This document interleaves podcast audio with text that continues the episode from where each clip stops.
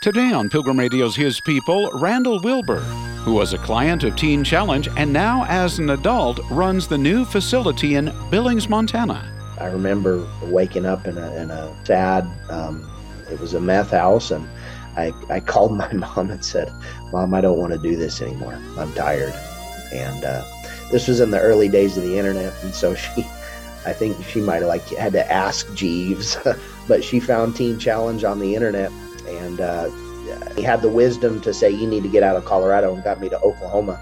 And there was a teen challenge just uh, outside of Lawton, Fort Sill, Oklahoma, in a small town called Cache. That's where Jesus met me, and His love changed my life. And I knew that it was so real and it was so powerful that I knew that that's what I wanted to do for the rest of my life was help men experience what I had experienced. Patrick Herman sits down with Randall Wilbur next.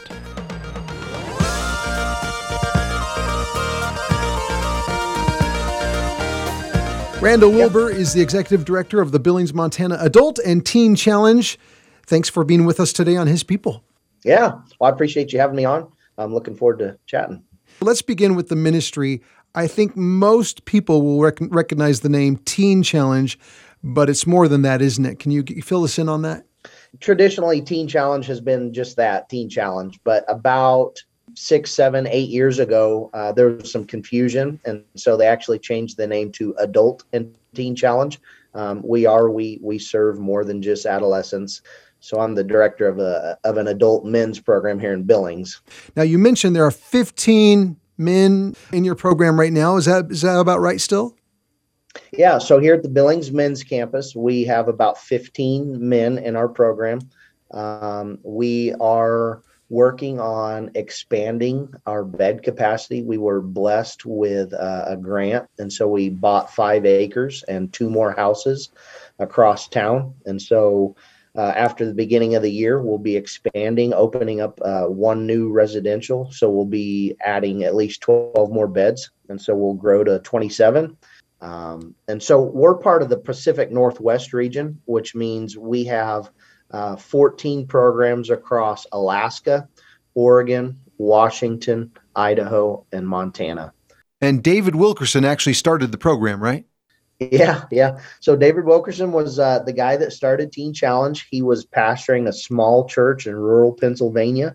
He was spending some time in prayer uh, back in 1958. And at the time, he, he went into his office and there was a Time magazine that was open. And at the time, it was one of those kind of O.J. Simpson trial of the century kind of things. And um, it was uh, it was these seven teenage boys that were on trial for murder. Oh. Um, they had brutally attacked a, a, young kid in a park that had uh, he was in a wheelchair suffering from polio. When they asked him why they did it, they because there was nothing better to do. Wow. And it was uh, so God God spoke to him, gripped him. David had never worked with troubled kids, didn't know the first thing about it, but God told him to go to New York and help those kids. And in in the process, um, it, it, Teen Challenge didn't start off as a residential thing. Uh, David started doing like street evangelism. But what they came to realize was as they were evangelizing prostitutes and heroin addicts and, and gang members, was that it's one thing to get somebody to have a conversion experience, but then the discipleship that's needed for long term change is a whole other thing. And that's where the concept of getting them to come to the house and opening up a long term residential uh, where they could be discipled. And that's to this day, that's Teen Challenges were long term discipleship programs that help people uh, with life controlling problems.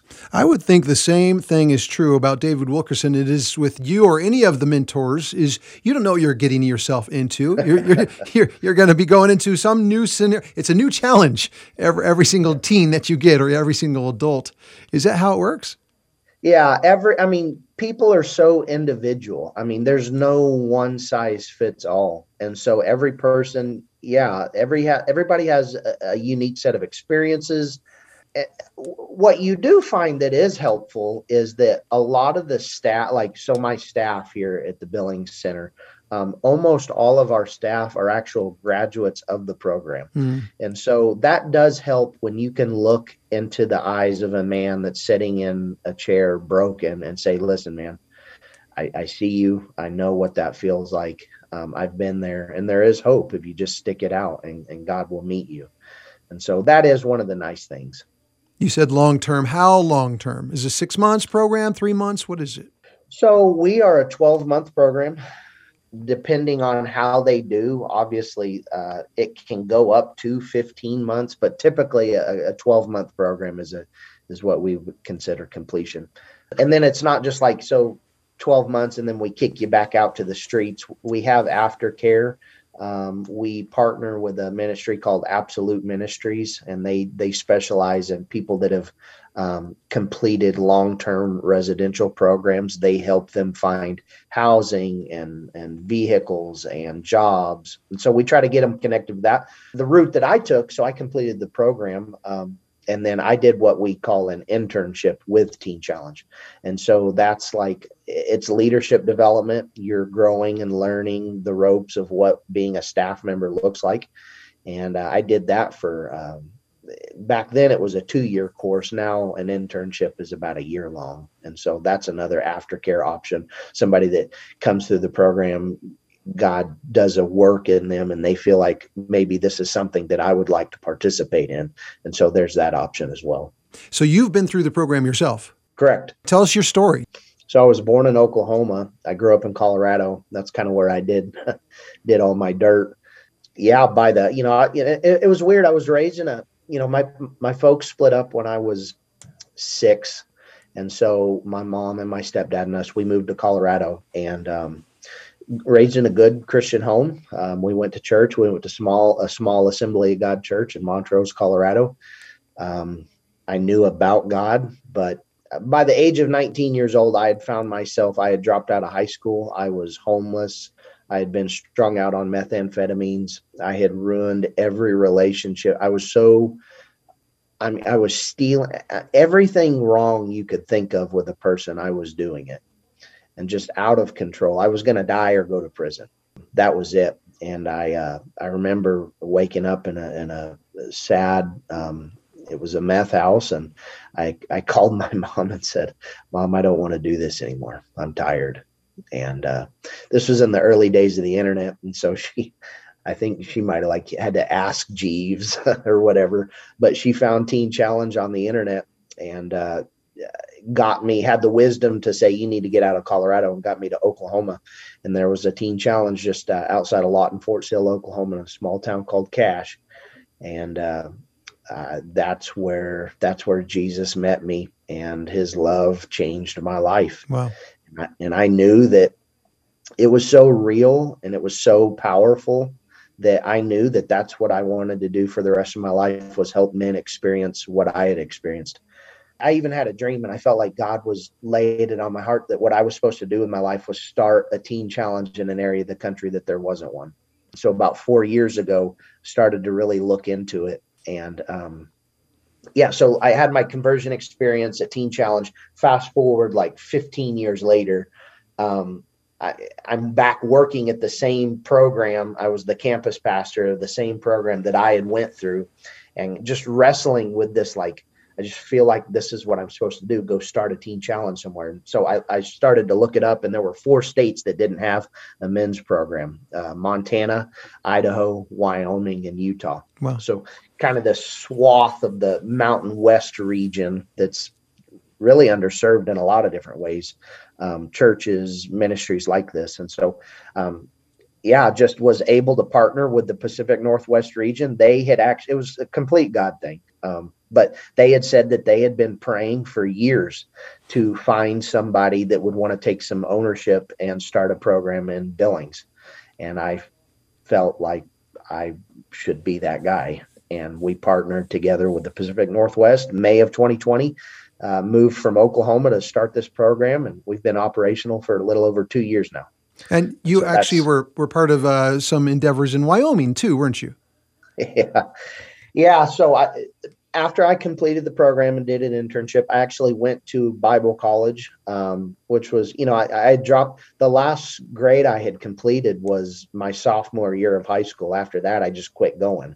And so I got my GED when I was a student at Teen Challenge. I uh, got to go to Bible college at Southwestern Assembly of God University. Um, met my wife, um, and met some really good friends. And they moved to Jackson, Wyoming to plant a church.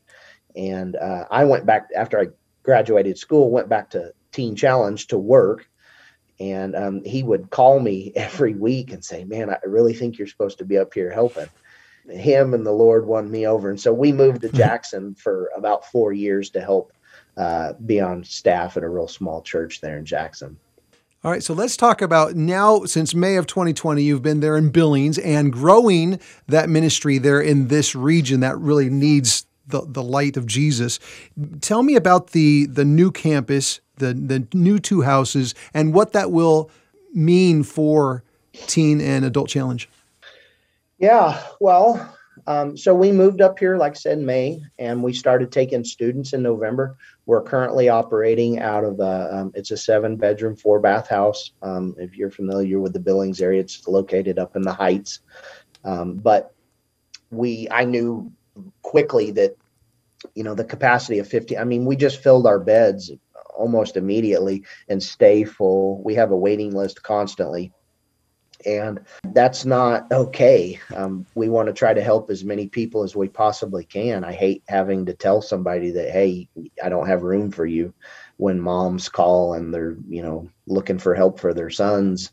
Um, and so uh, we started to look around, and um, a guy that actually came to one of our fundraising events um, was looking to get rid of uh, the, the five acres and the couple houses, and, and he gave it to us for just about half price. And so that was kind of a, the Lord working. And then we approached um, uh, our governor, uh, Greg Gianforte. He has a family foundation and they believe in the work that we're doing and they purchased the the, the property for us.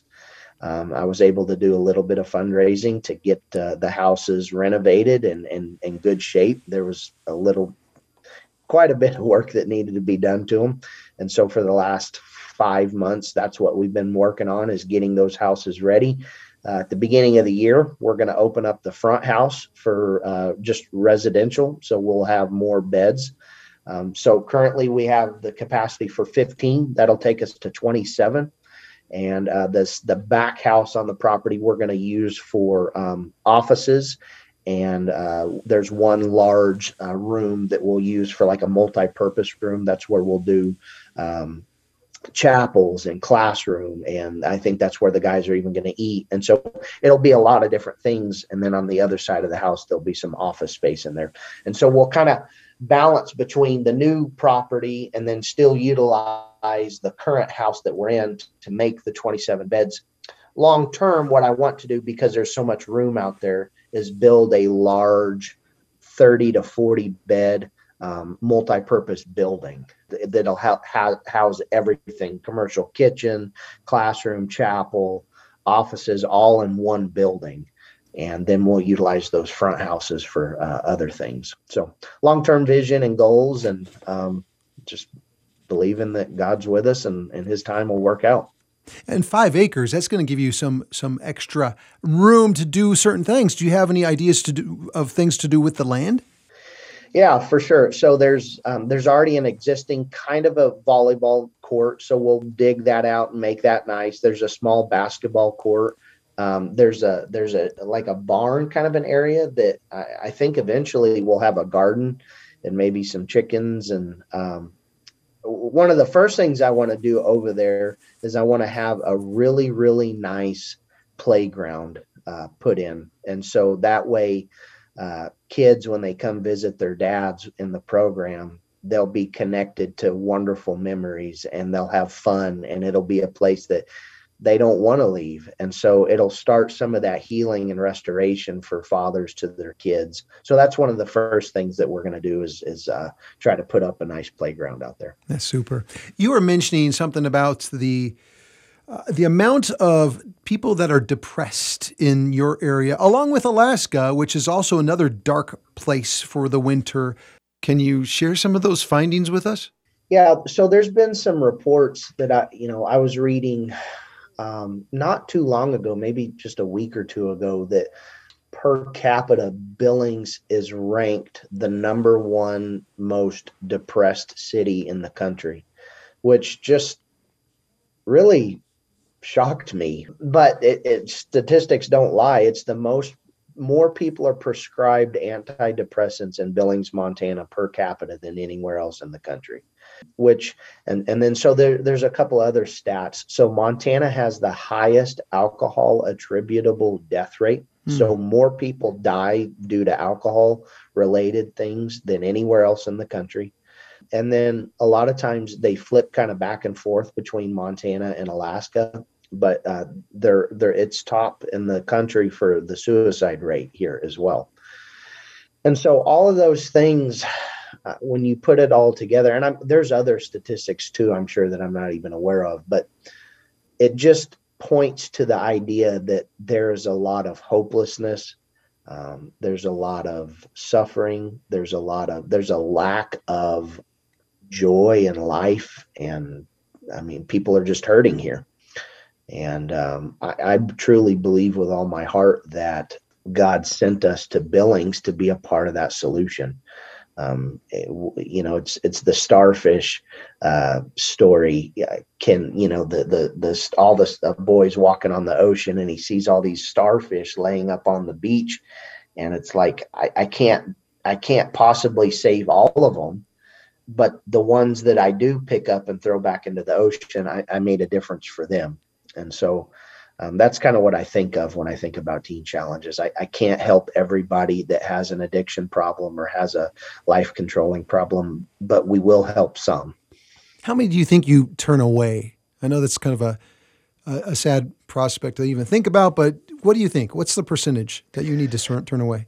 Oh, I mean, I'm not just, I get calls every week of people wanting to get into the program. Um, sometimes it's just one call, sometimes it's three or four or five, um, literally every week for and have basically since we've been open. I don't know how many that is. I mean, we've been operating for years, uh, two years now, and I mean, even if it's just one call a week, at 52 weeks a year, um, you're looking at hundreds of people I've had to turn away and what I do offer somebody is I say, listen, I, I may not have room for you here, but if you're really serious about getting help, there are places that we can get you to. And so we always try to offer that. And we've sent people to other places too. But are you seeing more teens or adults that enter into your program? What's the the percentage there? Well, just because the na- I mean, we have more men's programs than we have anything else, and so definitely we we do tend to help more men because that's what we have more of. I would say that if we opened up an adolescent boys program here somewhere in our region, uh, that would be, I think that would be the next step on something that would be within our mission. Um, that I think there's a real need for that is some more adolescent programs. Now, you were mentioning in our community calendar segment that you guys are out there with a couple of lots selling Christmas trees, just trying to raise funds. This has got to cost a lot of money. Tell us about some of the financial aspects of running such a ministry. Yeah. Um, we don't, Teen Challenge has always hung their hat kind of on the idea that we don't turn anybody away because of lack of finances. We're not, you know, we're not, um, we're not some government, like we don't get a check from the state every month to help. Um, we operate purely off of um, donations and fundraising and our the work that we do and so um, the the number that the, that our regional office has put together is per per student in our program. It costs about thirty six hundred dollars a month for them to be in our program. That's to pay our staff, mortgage, and I mean just that's what it takes per student to be in our program is about thirty six hundred dollars a month. That's a lot. And we typically it is, um, but also compared to like what a lot of 30 60 90 day secular programs are charging. I mean it's not unheard of for a secular program a 30 day to charge $20000 a month. I mean that's that's realistic in a lot of places. So we're actually on the very very very low end even though that is a lot. Um, but that $3600 we break that into three categories that we try to make make up for that. Um, the first is that we do we we fundraise Um, we have different events throughout the year. Selling Christmas trees is one of them. Um, so most of our campuses across the Pacific Northwest sell Christmas trees. Um, we do. I we have a gala, uh, uh, just a, a banquet event that we do. Um, I I go speak at churches all across Montana. Um, so we fundraise for a good chunk of it.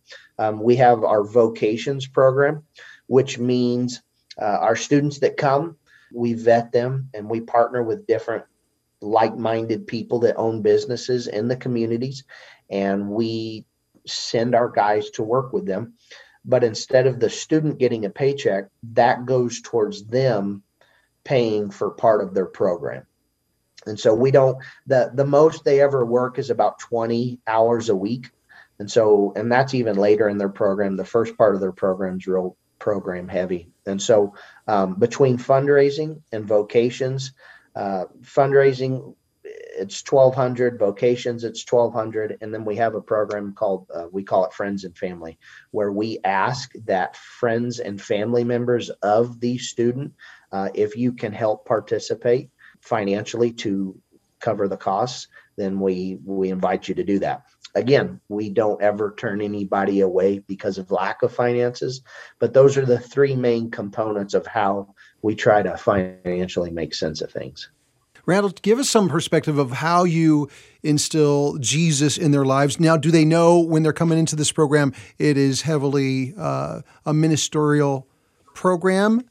Yeah, oh, yeah, for sure. Up front, we, you know, on the very beginning of our intake process, everybody that comes to the program, we're not like bait and switch kind of thing. Right. We're very unapologetically, um, we're a discipleship ministry.